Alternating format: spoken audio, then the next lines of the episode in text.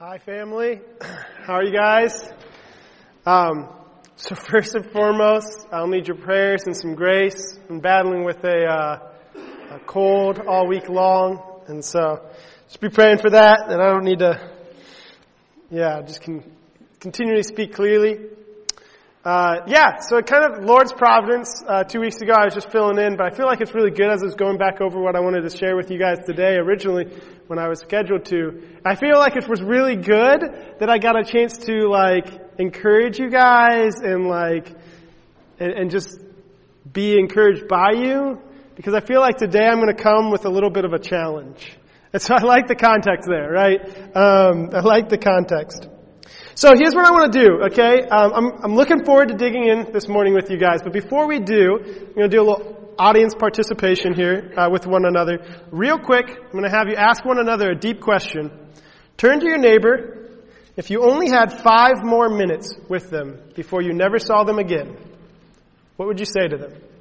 So turn to the person closest to you, and if you only had five more minutes before you never saw them again, uh, maybe an alien took them, or let's not think of horrible things, um, but five more minutes, just real quick, ready, and go.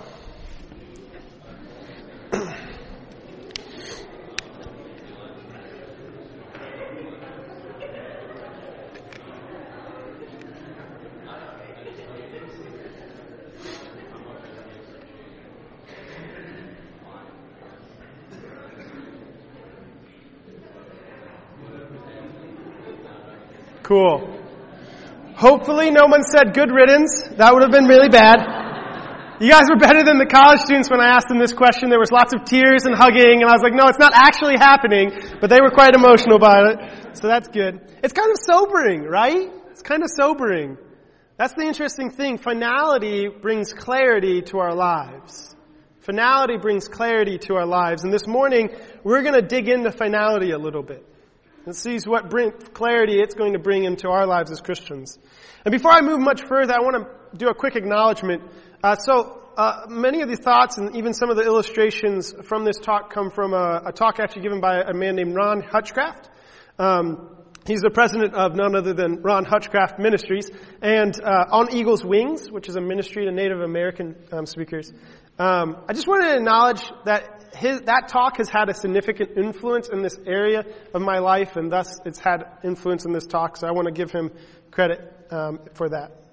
So let me pray, and uh, we'll dig in. Okay, Lord, um, as always, oh, I hope Your word will speak and not mine.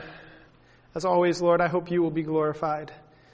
Um, Lord, I pray that You would prepare our hearts right now to receive what You have to share for us both the encouraging and exciting things, but also the challenging things.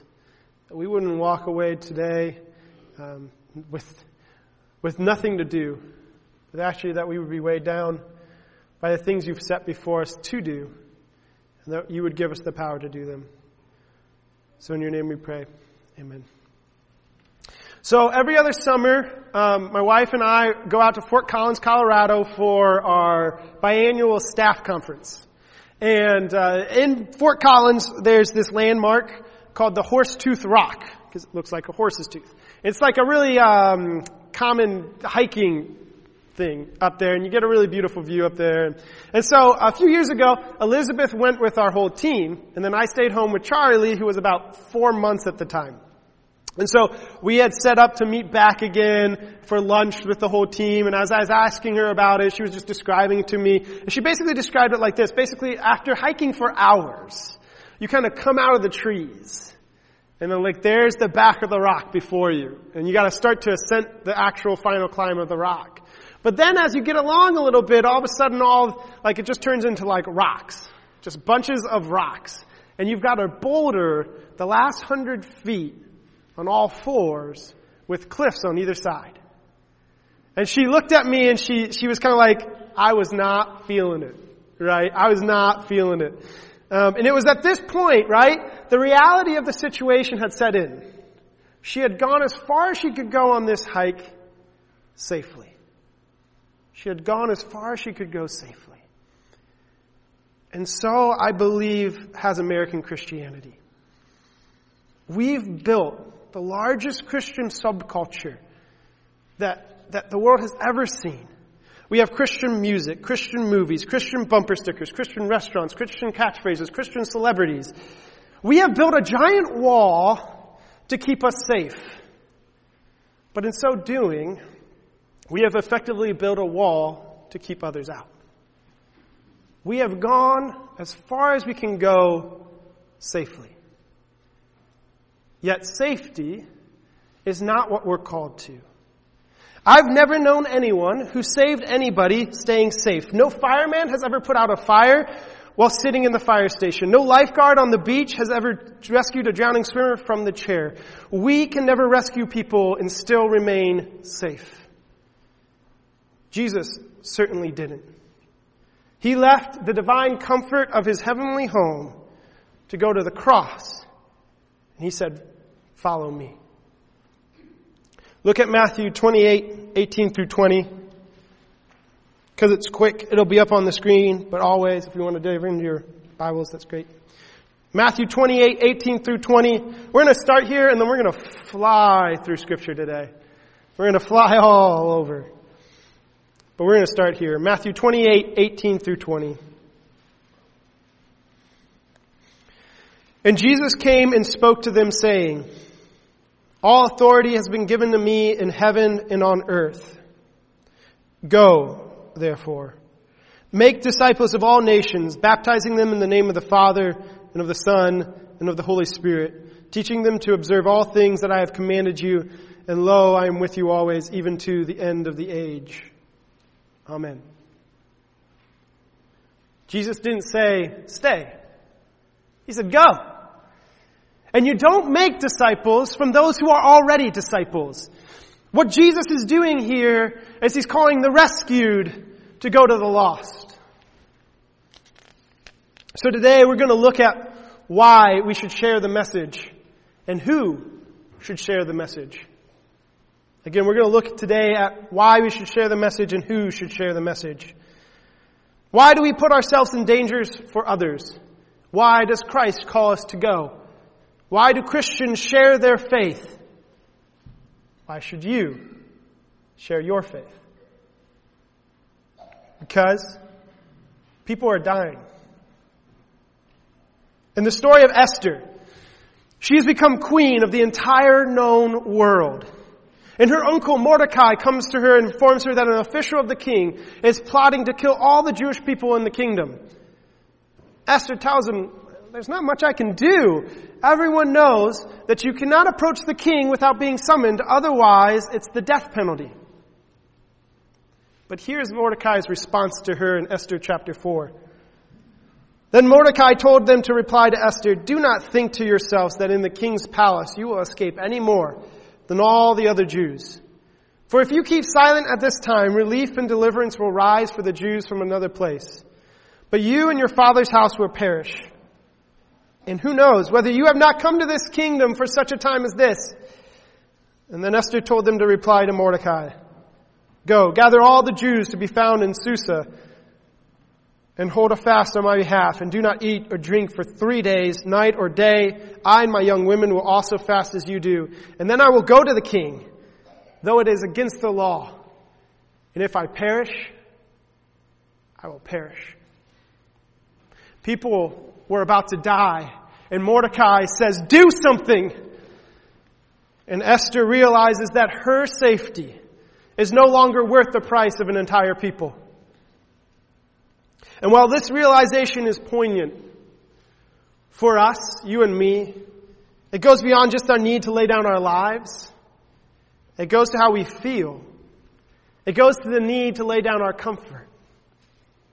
I believe that our love of comfort has become the most significant barrier to evangelism in the gospel. We have brought, bought into the culturally created idea of the American dream and it has pushed aside the God given dream that every tongue should confess that Jesus Christ is Lord to the glory of God the Father. And it goes beyond just how we feel. It goes even beyond our love of comfort. There is something fundamental about sharing Jesus to dying people. Here, I'm going to share with you a perspective from a devout atheist. This man is not in our camp, in our tribe, does not agree with us. Penn Jillette from the comedic show Penn and Teller.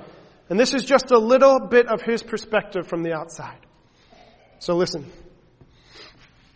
I want to talk to you about this. Uh, I get home from the show, and at the end of the show, as I've mentioned before, we go out and we uh, we talk to folks and you know, sign an occasional autograph, and shake hands, and so on. And there was one guy waiting over to the side in the um, what I call the hover position. After I was all done, big guy, probably about my age, big guy, and um, he had been the um, the guy who has uh, picks the joke during our psychic comedian section of the show. Uh, so he had the props from that in his hand because we give those away. He had the the joke book and the and the envelope and the paper and stuff. If you haven't seen the live show, uh, not worth explaining. But he had props from the show that we'd given him from the night before. Uh, he wasn't the guy that night. And he walked over to me and he said, um, I was here last night at the show, and uh, uh, I saw the show and I liked it. I wanted. And he was very complimentary about my use of language and um, complimentary about, you know, honesty and stuff. He said nice stuff. No reason to go it. He said nice stuff. And then he said, I brought this for you. And he handed me a uh, Gideon Pocket Edition. Um, I thought it said from the New Testament, I also thought it was Psalms from the New Testament, right? Or, uh, Psalms from the New, just part of the New Testament little book about this big, this thick, you know. He said, I wrote in the front of it, and I wanted you to have this. I'm kind of uh, proselytizing.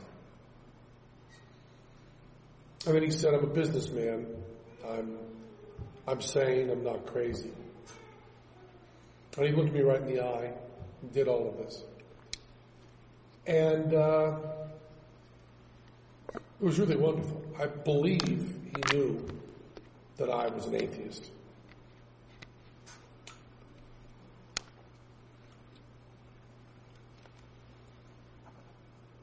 But he was not uh, defensive, and he looked me right in the eyes.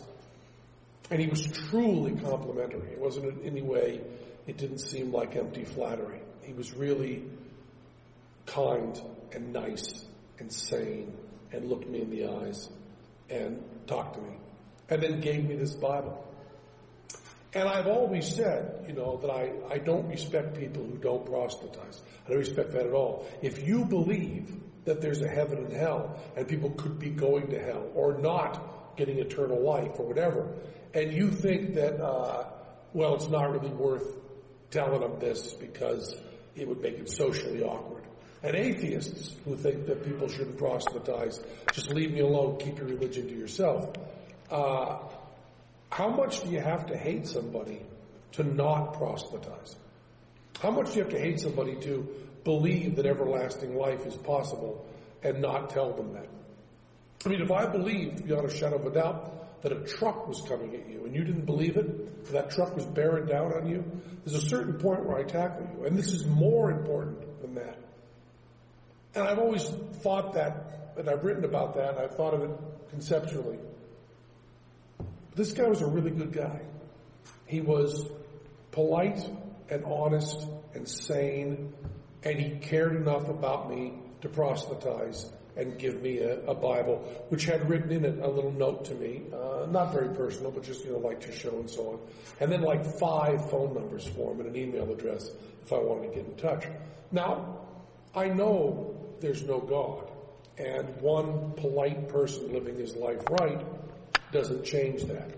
Uh, but I'll tell you, he was a very, very, very good man. And uh, that's really important. And with that kind of goodness, uh, it's okay to have that deep of a disagreement. I still think that religion does a lot of bad stuff, but man, that was a good man who gave you that book.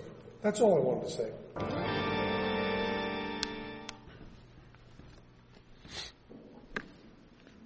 And he looked him in the eye. People are dying. Jesus points to it. Luke 19:10 for the son of man came to seek and save the lost. Lost. Think of your neighbor who you've never really talked to other than to wave at the bus stop. A neighbor who you didn't know, but their husband just lost their job and they're hurting and they don't know where to go. Or Matthew 9, 11 through 12, Jesus tells the Pharisees that those who are well have no need of a physician, but it is those who are sick. Sick. Think of your coworker who you sit two desks from, who you see every day and that you would never know was struggling with an addiction. Paul says it in Romans 6:23, for the wages of sin is death, but the free gift of God is eternal life in Christ Jesus our Lord. Sin. We're all sinful. Every person is sinful, and therefore we are all dying. We look around us in a given day and, and we see on Facebook people whose lives are perfect. We are experts at putting on a good front. But scratch beneath the surface and you will see a dying person. Whether in this world or the next, death is an undefeated foe. But notice something else Paul says in Romans 6:23. People are dying, but some have been saved, not by their works, but by Jesus Christ.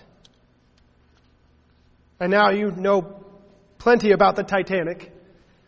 2,400 people headed out. 1,500 died.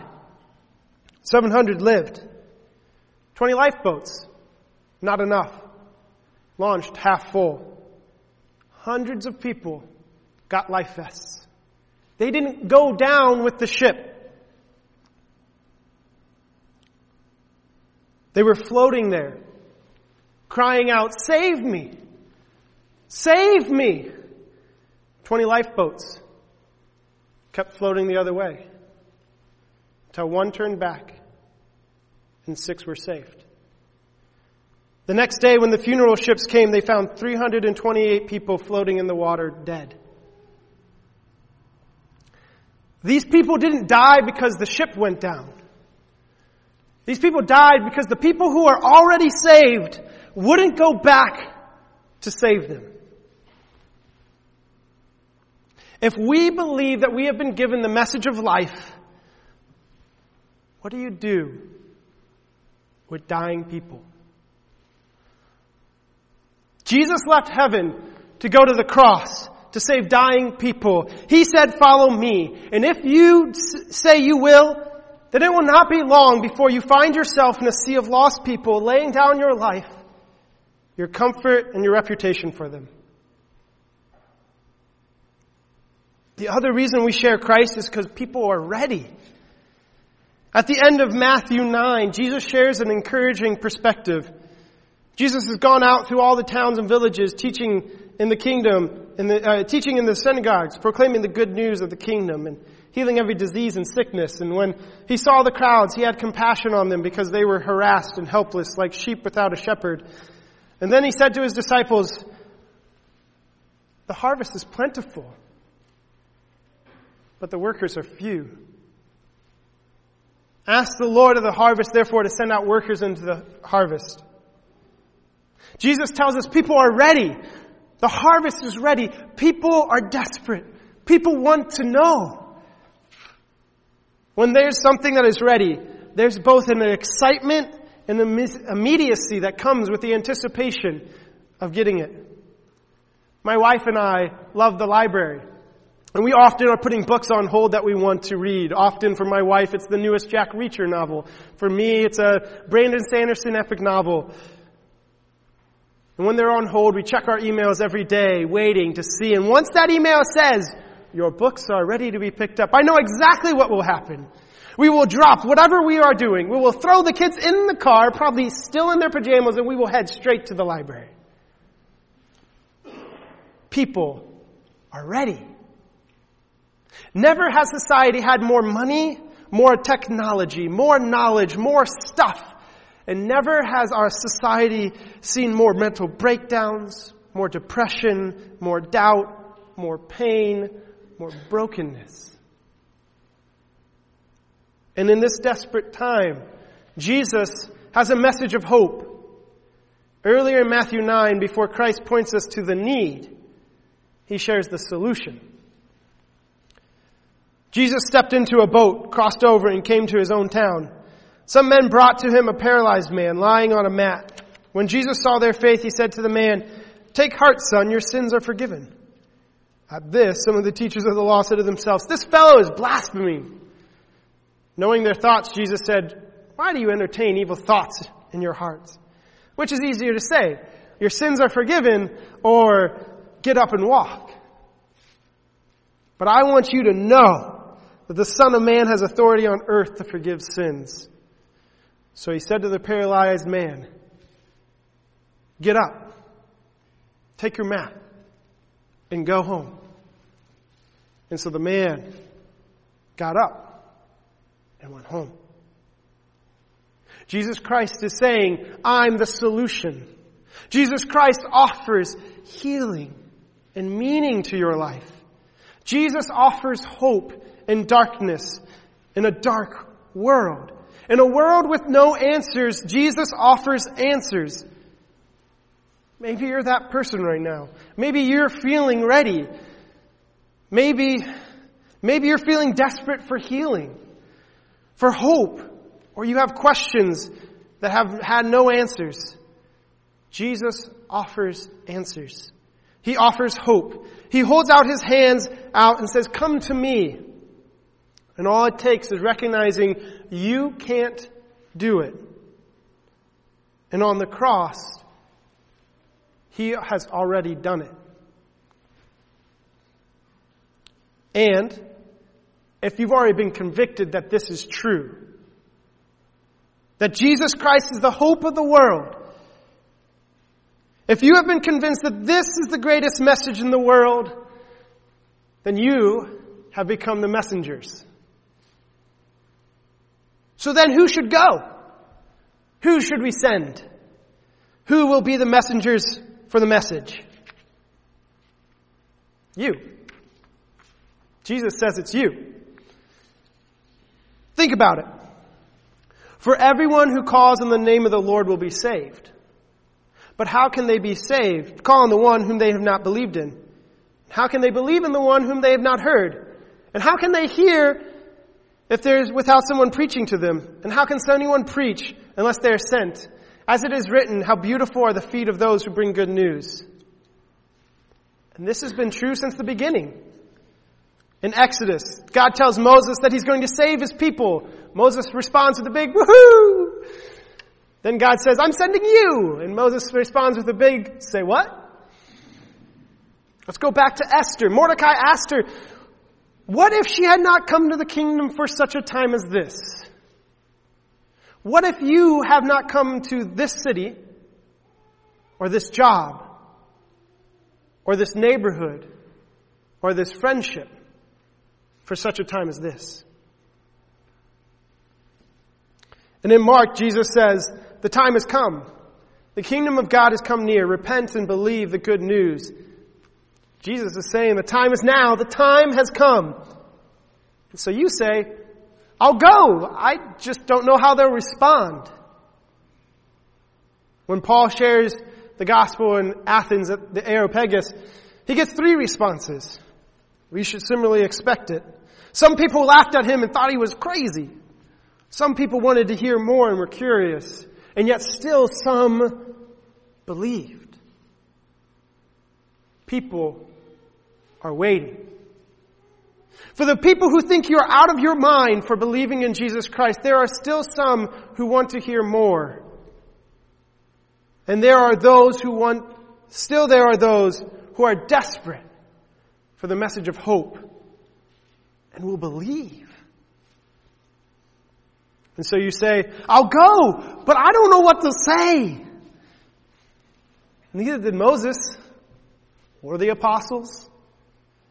When Moses says to God, I, I can't go, I don't know what to say, God's response in Exodus 4.12, go, I will help you speak and would teach you what to say. When the disciples were about to go out for the very first time to preach, Jesus affirmed them by saying this in Matthew 10, on my account, you will be brought before governors and kings as witnesses to them and to the Gentiles. But when they, when they arrest you, do not worry about what to say or how to say it. At that time you will be given what to say. For it will not be you speaking, but the Spirit of your Father speaking through you. And for us who, who can't live on the trust God, there's still a whole lot of training in that. I mean, just a few practical thoughts to give you some places, tracks to run on. Like just, just ask a good question or two. Some of my go-tos, you're welcome to steal them. I stole them from others. Hey, what's your spiritual background? Or, hey, I've been having this discussion with some people. From your understanding, what would you say is the main message of Christianity? Yeah, if those two questions don't give you a little space to move, I don't know what will. Um, and you'd be surprised how much people are open to those things. Or maybe grab a tool, a book, a guide, equip yourself. Grab a booklet that helps you share the gospel if you don't feel confident in it.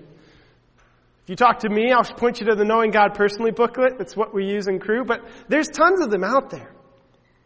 Grab a book that will train you in how to share your faith. One of the ones I love is called Cojourners. If you're interested, I will buy it for you. It is wonderful. It will show you how to engage in evangelism with others. Or grab someone who's done it before. Grab someone you know shares their faith regularly. Which leads into the third practical thought is get some training. I've been blessed through my job to have a ton of training in this area. I don't ever feel like this is one of those areas I'm gifted in. Evangelism, not a gifting. But I certainly feel equipped. I certainly feel equipped. So, if you want some training, let's grab a meal. Let's talk before church. Let's talk after church. I'd love to jump in to your specific situation and help you think how you can share Christ with those around you. But let's go back to this.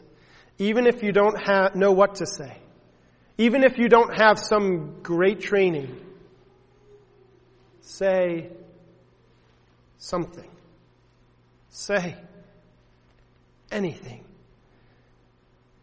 You never know how much time you have left. Four years ago, I was at SVSU connecting with some guys, uh, Saginaw Valley State University, one of the campuses we go to. And I was connecting with some guys, sharing the gospel, talking about Christ, spiritual things. And around week six, I met this guy named Seth Thomas. Seth came from a Christian background, but when I was asking him how it was going in college, he shared pretty honestly uh, that it was really hard. So we started to meeting just to connect about life, to, to talk about God. And a couple weeks later, we broke for Thanksgiving break, and so we set up a time on the Wednesday when we got back to meet up again. And all break, I was excited, praying for Seth imagining what would happen if his faith caught fire. Maybe what would happen if he went to our annual winter conference in the January. I was so excited. What if God so captured Seth's heart that he would use Seth to transform the campus of SVSU with the gospel? So clearly I was pretty excited to connect with him when I got back to SVSU that Wednesday. First thing I did, shot him a text. When I didn't hear back, I, I gave him a call. Nothing. I was bummed, to say the least. Two hours later, another guy who met with us a couple of times texted me, Hey, did you hear what happened to Seth? Nope, I responded. I did not have to wait long for his reply. He texted me, He died in his bed last night.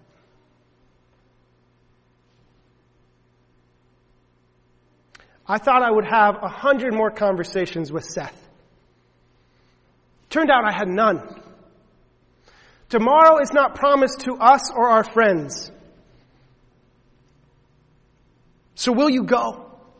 Will you be the feet that bring good news? Who's your Seth? Who are you assuming you will have another day to talk to? that you need to share with now? Will you step out of your safety and rescue the dying? Elizabeth decided to boulder those last hundred feet to the summit of Horsetooth. Cliff edges and danger aside. And when she got there, she described to me a most beautiful view. Will you risk danger, social discomfort, so that you might see the beautiful view in heaven of people who have experienced life and hope? Let me pray. Lord, there is nothing more important in this world than giving you glory. And there may not be anything more glorious than seeing you transform lives, bring hope to the hopeless, heal the broken. And so there might not be anything more glorious than sharing the gospel with those who need it. Lord, I know I'm terrified when I think about those in my life that I'm not quite pressed in with, that I've settled for easy. Lord, would you give me the boldness and the strength, each and every one of us, to share your gospel proudly, to recognize that you have saved us. And so we turn around and go back after those who are perishing, who are dying. In your name we pray. Amen.